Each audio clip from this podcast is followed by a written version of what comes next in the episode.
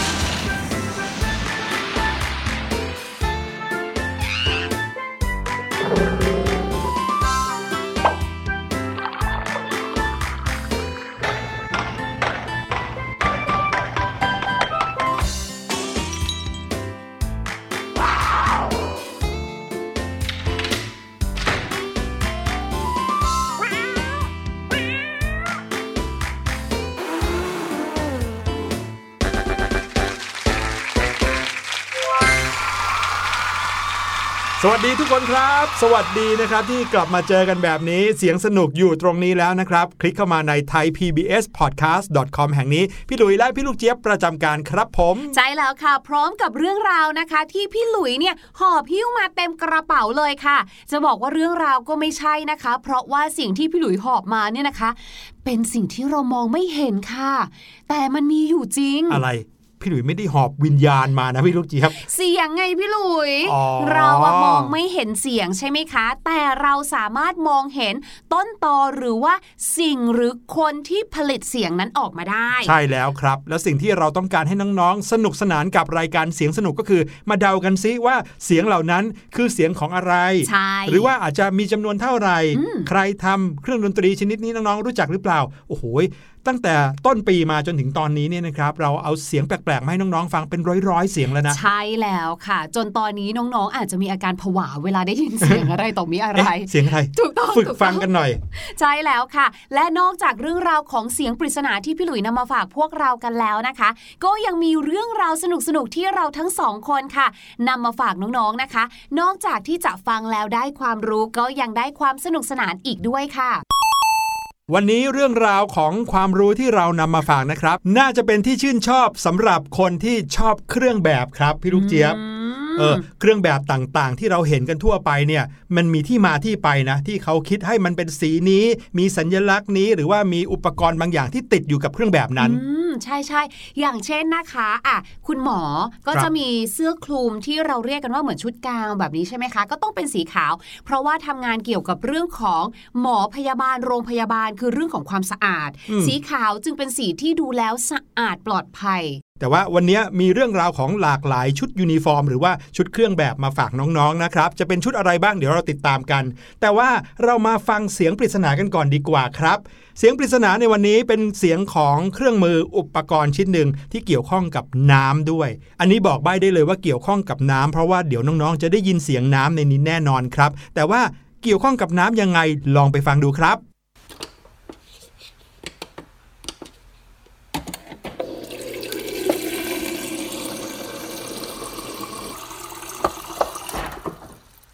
เป็นเสียงของเครื่องมือ อุปกรณ์อะไรบางอย่างที่เกี่ยวข้องกับน้ำน้องๆ ลองเดาดูสิครับว่า นี่คือเสียงของอะไรครับ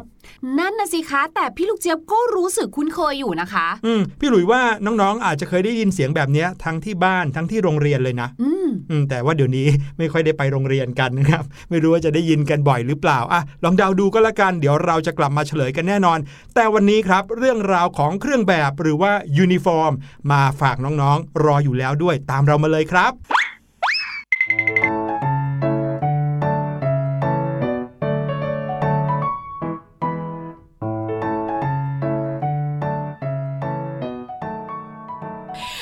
ค่ะวันนี้นะคะ อย่างที่เราได้เกริ่นเอาไว้นะว่าเราจะมาพูดถึงเรื่องราวของชุดเครื่องแบบ ซึ่งหลาย ๆ คนพอเราพูดว่าชุดเครื่องแบบ อาจจะไปนึกถึงแต่ชุดทหารชุดตำรวจอะไรแบบนี้ แต่คำว่ายูนิฟอร์ม หรือว่าชุดเครื่องแบบเนี่ยนะคะ ไม่ได้มีแค่ในแวดวงทหารตำรวจเท่านั้นค่ะอืมแต่ว่ามันหมายถึงชุดเสื้อผ้าที่ทุกคนที่ทำงานด้านนี้ครับใส่เหมือนเหมือนๆกัน ใช่อย่างเช่น นักกีฬาอย่างที่บอกเมื่อกี้นี้นะครับ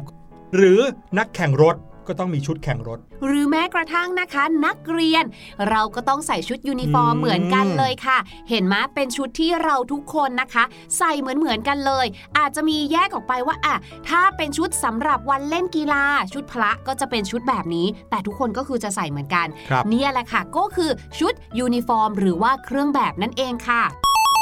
ที่มาที่ไปของเครื่องแบบแรกที่เราจะเอามาคุยกันในวันนี้นะครับ คือชุดที่น้องๆหลาย ๆ คนอาจจะคุ้นเคยในรายการโทรทัศน์ช่วงหลัง เพราะว่ามีรายการที่เกี่ยวข้องกับอาชีพนี้บ่อยมากเยอะมากเลย ก็คือเชฟนั่นเองครับอุ้ยดีเลยพี่หลุย ถ้าพูดถึงเรื่องของชุดของกุ๊กหรือว่าเชฟเนี่ยนะครับน้องๆก็คงจะนึกภาพออกว่าจะเป็นชุดกางเกงเนาะใส่กางเกงสีดำบ้างละ รองเท้าดำแล้วก็มีชุดที่คลุมอีกชั้นหนึ่ง ไม่ว่าข้างในจะเป็นเสื้อยืดหรือว่าอะไรก็ตามนะครับ แต่จะมีชุดคลุมสีขาว แล้วก็จะมีการป้ายเอาชายเสื้อข้างหนึ่งมาทับไว้อีกข้างหนึ่งนะครับ มีกระดุมเรียงกัน 3 เม็ด4เม็ดคอปกก็จะตั้งขึ้นมาชิดกับคอเลย ส่วนเสื้อนั้นก็จะแขนยาวนะครับ ชุดคลุมนั้นจะมีลักษณะเป็นสีขาว แล้วก็มีหมวกที่เอาไว้ใส่ข้างบนอย่างที่พี่ลูกเจี๊ยบบอกเมื่อกี้นี้นะครับ ว่าแต่ชุดแบบนี้ใครคิดแล้วคิดขึ้นมาแล้วทำไมต้องหน้าตาแบบนี้ด้วย ก่อนหน้าที่จะมาเป็นชุดเชฟในปัจจุบันนี้ที่เราเห็นว่าเป็นสีขาวเนี่ยนะคะ ชุดเชฟเนี่ยมีเรื่องเล่าที่น่าสนุกมากๆเลยล่ะค่ะ เพราะว่าในสมัยก่อนนู้นเลยนะคะย้อนไปหลายปีมากเลยค่ะในช่วงยุคกลางค่ะ ในช่วงประมาณปีคริสตศักราช 1,300 ถึง 1,400 เนี่ยนะคะ บรรดาเชฟค่ะ ได้รับอิทธิพลจากชุดของนักบวชนิกายกรีกออร์โธดอกซ์ค่ะ ซึ่งชุดของเขาเนี่ยนะคะ ไม่ใช่สีขาวหืมแต่เป็นชุดสีดำค่ะอืมดังนั้นเชฟในยุคกลางเนี่ยนะคะ ก็จะใส่เครื่องแบบนะคะ หรือว่าเครื่องแต่งกายเนี่ยด้วยสีดำแล้วก็มีหมวกทรงสูงคล้ายกันเลยค่ะ ดังนั้นในสมัยนั้นนะคะ บรรดาเชฟค่ะ ก็จะเลือกเครื่องแต่งกายที่มีสีคล้ายๆกันกับของนักบวชนี้เลย แต่ว่ากลัวว่าเดี๋ยวคนจะเข้าใจผิดว่านี่เป็นนักบวชเหมือนกัน ก็เลยลดความเข้มของสีลงมาหน่อยค่ะ เป็นสีเทาค่ะ แล้วก็มีหมวกทรงสูงที่คล้ายกันเลยค่ะ มีบางตำนานเขาก็เล่าค่ะ บอกว่าในสมัยหนึ่งของจักรวรรดิอัสซีเรียเนี่ยนะคะ คุณเชฟเนี่ยใส่หมวกทรงสูงเนี่ยนะคะ เพื่อแสดงอำนาจให้เหมือนกับว่าคล้ายๆ กับเวลาที่กษัตริย์ใส่มงกุฎอะอืมเวลากษัตริย์ใส่มงกุฎมันก็จะเพิ่มความสูงขึ้นไปใช่ไหมคะเชฟก็เอาบ้างเลยค่ะ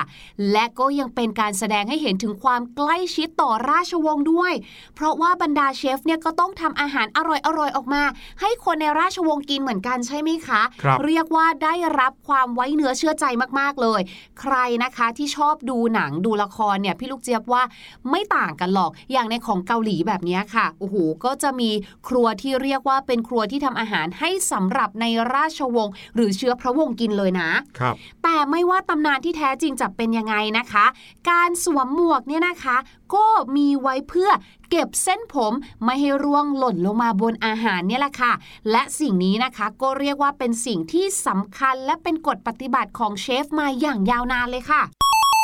จนกระทั่งมาถึงในศตวรรษที่ 19 ครับ ก็คือประมาณปี 1800 ขึ้นมา เป็นต้นมาเนี่ยนะครับ ก็มีเชฟคนหนึ่งเป็นชาวฝรั่งเศสที่ถือว่าเป็นราชาแห่งเชฟในยุคนั้นเลยครับ เขาเป็นคนที่บุกเบิกการครัวสมัยใหม่ มีการปรับปรุงเครื่องแบบเชฟ ให้มีมาตรฐานความสะอาด โดยที่แน่นอนครับ ถ้าพูดถึงความสะอาดเขาก็ต้องเลือกใช้สีขาว เป็นสีเครื่องแบบ แล้วก็ออกแบบหมวกทรงสูง ให้มีรอยพับรอบๆหมวกนะครับถึง 100 พับเลย ทำไมต้องหนึ่งร้อยด้วยอะเขาสื่อถึงวิธีการนำวัตถุดิบชนิดหนึ่งครับ ที่จะสามารถนำมาทำอาหารได้ถึงร้อยแบบวัตถุดิบที่ว่านั้นก็คือไข่นั่นเอง อ๋อม เหมือนกับเป็นสัญลักษณ์อะว่า ถ้าเกิดว่าไข่มาอยู่ในมือเชฟเนี่ยนะเชฟสามารถบรรดาลออกมาเป็นอาหารได้นับร้อยแบบเลยครับ แต่ว่าในปัจจุบันนี้นะคะน้องๆอาจจะสังเกตเห็นค่ะว่าเอ๊ะทำไมมันดูก็ไม่เห็นจะเป็นสีขาวเราเคยเห็นสีอื่นด้วย นั่นก็เป็นเพราะว่าทุกวันนี้ค่ะบรรดาโรงแรม แล้วก็พัตตาคารต่างๆนะคะ ที่เป็นคนกำหนดเครื่องแบบเชฟเนี่ยเขาก็อยากให้เชฟในร้านอาหารของตัวเอง หรือในโรงแรมของตัวเองเนี่ยมีเอกลักษณ์โดดเด่นที่พอคนเห็นปุ๊บรู้เลยว่า โอ้นี่เป็นเชฟจากโรงแรมไหน โอ้นี่เป็นเชฟจากร้านอาหารไหนมันช่างอร่อยจังเลยนะคะ ดังนั้นเครื่องแบบเชฟของแต่ละที่ก็เลยแตกต่างกันไปค่ะ มีการประยุกต์ใช้สีอื่นๆนะคะ หรือแม้กระทั่งค่ะมีการเปลี่ยน ส่วนประกอบของเครื่องแบบบางอย่างค่ะ ลดลงไปหรือว่าให้น้อยลง เช่น หมวกทรงสูงนะคะ ที่พี่หลุยพูดถึงเนี่ยค่ะ จากที่เคยมีรอยพับ 100 รอยใช่ไหมคะ อาจจะไม่จำเป็นต้องมีรอยพับเยอะขนาดนั้นแล้วก็ได้ แต่หนึ่งคุณสมบัติที่จะต้องมีเหมือนเดิมนะคะ หรือพัฒนามากขึ้นด้วยซ้ำไปก็คือ เรื่องฟังก์ชันที่ช่วยเก็บเส้นผมค่ะ รวมไปถึงแหมการทำครัวเนี่ยมันก็ร้อนเนาะอยู่แต่ในห้องครัวใช่ไหมคะ ดังนั้นหมวกนี้นะคะ จะต้องมีคุณสมบัติในการดูดซับเหงื่อได้ดี และระบายความร้อนได้ดีด้วยค่ะอืมดังนั้นหมวกของเชฟบางคนเนี่ยนะคะ อาจจะทำมาจากกระดาษก็ได้ค่ะ เพราะว่ามีน้ำหนักเบา และสามารถที่จะช่วยแก้ปัญหาการคันได้ด้วยค่ะ เพราะว่าบางทีเหงื่อออกแล้วมันอบอยู่ข้างในแบบเนี้ยอืมอืมก็คือว่าบางคนค่ะเชฟบางคนที่ใส่หมวกที่ไม่ได้ทำมาจากกระดาษแต่เป็นหมวกผ้าเนี่ยนะคะ ด้วยความที่หมวกของเขาเนี่ยจะต้องสามารถรักษารูปทรงได้ วิธีการทำให้รักษารูปทรงได้ก็คือต้องใส่แป้งลงไปค่ะ ดังนั้นเชฟบางคนอาจจะแพ้แป้ง มีอาการคัน ก็สามารถที่จะเปลี่ยนมานะคะ จากการใช้หมวกผ้าไปใช้หมวกกระดาษนั่นเองค่ะ รองเท้าของเชฟหรือว่ากุ๊กที่ทำอาหารเนี่ยส่วนใหญ่แล้วก็มักจะเห็นเป็นรองเท้าสีดำแต่สิ่งที่เรามองไม่เห็นหรือว่าซ่อนอยู่ในรองเท้านั้นนะครับ ก็คือที่หัวของรองเท้านะครับ จะมีลักษณะเป็นหัวกลมๆโตๆหัวรองเท้านั้นมีเหล็กฝังอยู่ครับรองเท้าจะมีหัวเหล็กเพื่อป้องกันของมีคม หรือว่าของหนักมาหล่นใส่ จะได้ช่วยป้องกันไม่ให้เกิดอุบัติเหตุที่ทำให้บาดเจ็บขึ้นครับ ใช่แล้วค่ะ บางคนอาจจะบอกว่าอุ้ยรองเท้าเชฟเนี่ยใส่เดินสบายๆทั่วไปได้เลย ไม่นะคะด้วยความที่มันมีเหล็กอยู่ด้านหน้าเนี่ยนะคะ อยู่ด้านในรองเท้าเนี่ยดังนั้นน้ำหนักรองเท้าก็ค่อนข้างที่จะหนักอยู่พอควรเลยนะคะ ครับผม กางเกงของเชฟส่วนใหญ่ก็มักจะเป็นสีดำนะครับ เป็นกางเกงขายาวด้วยเพื่อช่วยพรางรอยเปื้อนที่อาจเกิดขึ้นครับ อีกอย่างหนึ่งที่น่าสนใจมากๆสำหรับเครื่องแบบเชฟก็คือผ้ากันเปื้อนครับ ไม่ว่าเขาจะใส่เสื้อข้างบนเป็นสีขาวหรือสีดำนะครับ แต่เขาจะต้องมีผ้ากันเปื้อนที่คลุมลงมาถึงเข่าเสมอครับ ผ้ากันเปื้อนที่ผูกที่เอวแล้วก็ยาวคลุมเข่าเนี่ยไม่ได้เพื่อให้สวยงามเท่านั้นนะแต่ช่วยกันรอยเปื้อนแล้วก็กันน้ำร้อนลวกได้ครับ ที่สำคัญคือผ้ากันเปื้อนนี้ต้องใส่ง่ายถอดง่าย ส่วนชุดเชฟนะคะ โดยส่วนมากเนี่ยถ้าเลือกได้เขาก็มักจะเลือกเป็นสีขาวค่ะ เพราะว่าเป็นสีที่ดูดความร้อนน้อยที่สุดนั่นเอง ก็จะช่วยให้บรรดาเชฟเนี่ยนะคะ รู้สึกสบายขึ้นในครัวที่เต็มไปด้วยอากาศร้อนค่ะอืมส่วนเสื้อของเชฟนะคะที่พี่หลุยได้เล่าให้ฟังเอาไว้เนาะว่าเสื้อของเชฟเนี่ยก็จะเป็นคล้ายๆกับเสื้อคลุมเนี่ยแหละค่ะแต่ว่าเป็นเสื้อตัวสั้นนะคะ เสื้อนี้จะมีปกสูงเหมือนเป็นคอจีนค่ะ และด้านหน้านะคะจะเป็นกระดุมเชือก 2 แถวค่ะ เป็นจุดๆ กลมๆนะคะ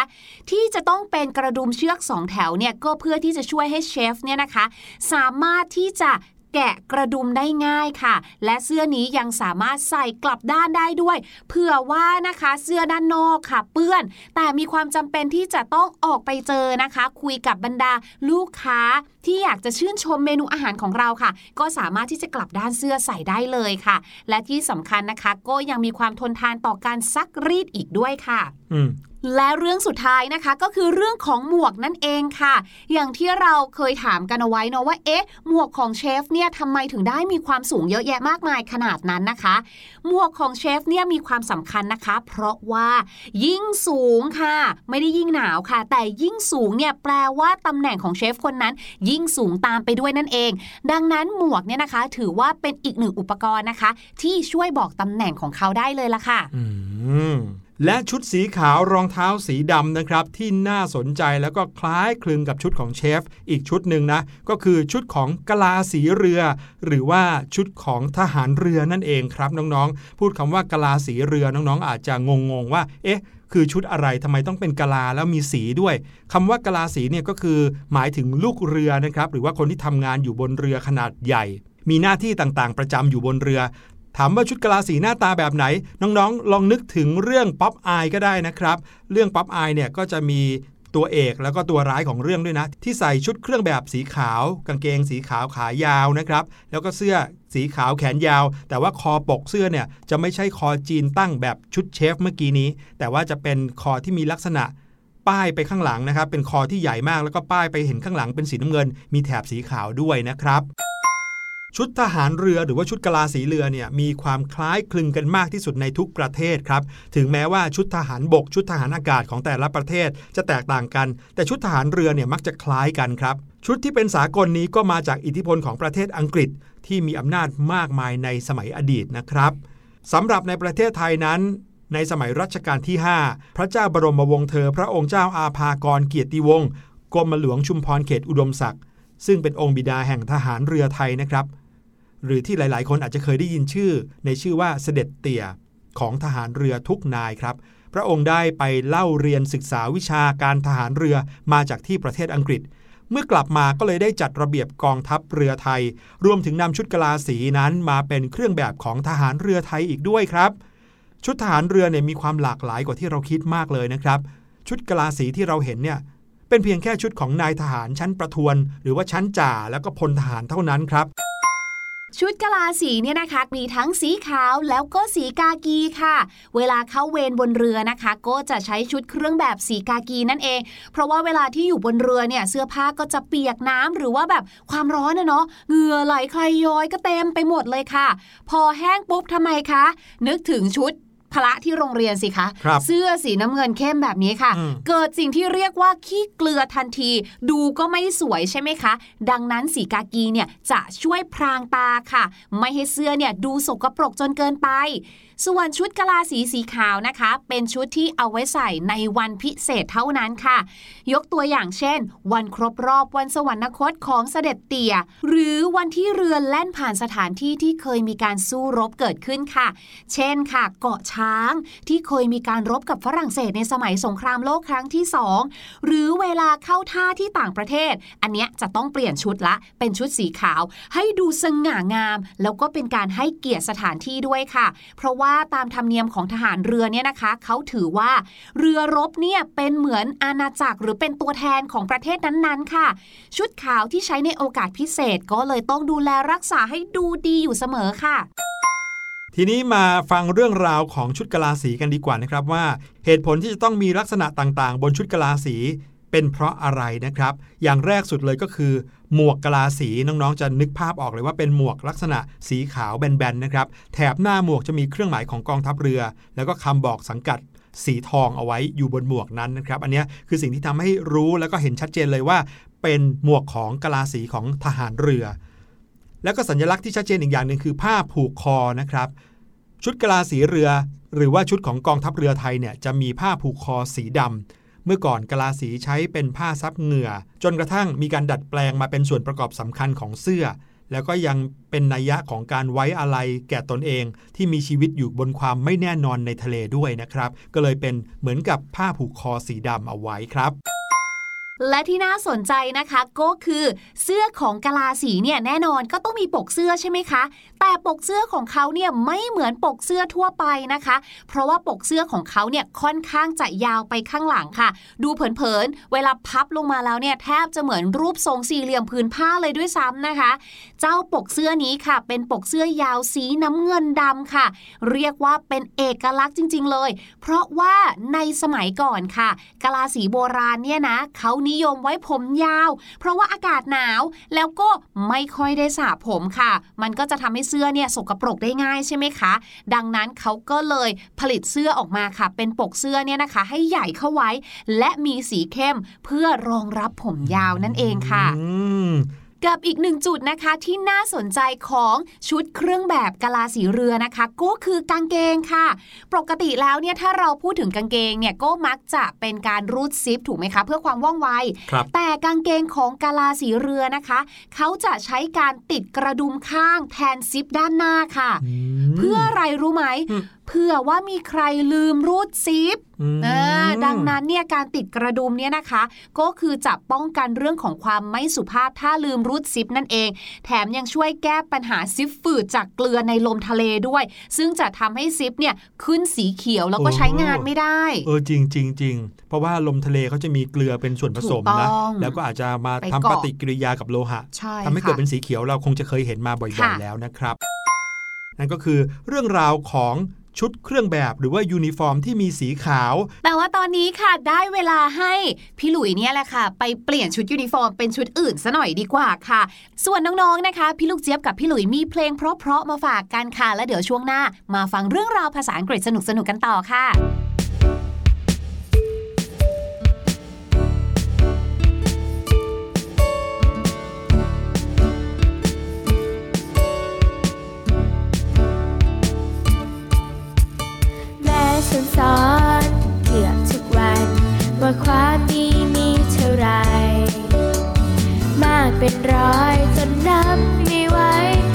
เท่าความรักของแม่ พอฉันสอนไม่เคยต่างกัน ว่าทำดีได้ดี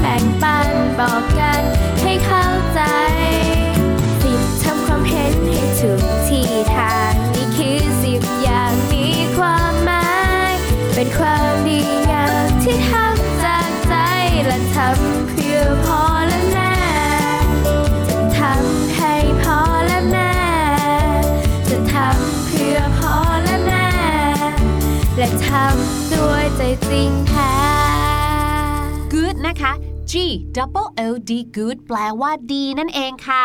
เราสามารถที่จะหลีกเลี่ยงการใช้คำว่า good better หรือ the best ไปเป็นคำอื่นได้ว่าอะไรบ้าง นั่นก็คือ outstanding สะกดแบบนี้นะคะ O U T out ค่ะ S T A N D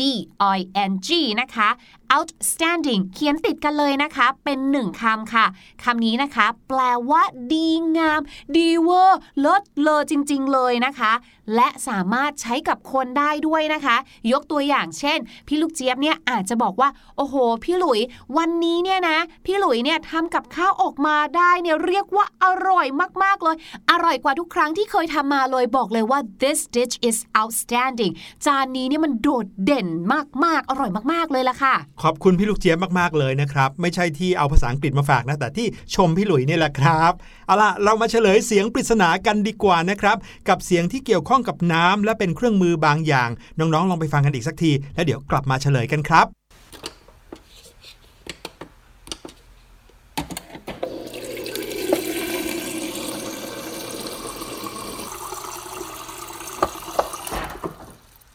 และเสียงปริศนาในวันนี้นะครับก็คือเสียงของการกดน้ำนั่นเองนะครับ การกดน้ำที่ว่าเนี่ยมีตู้กดนะทั้งที่โรงเรียนที่บ้าน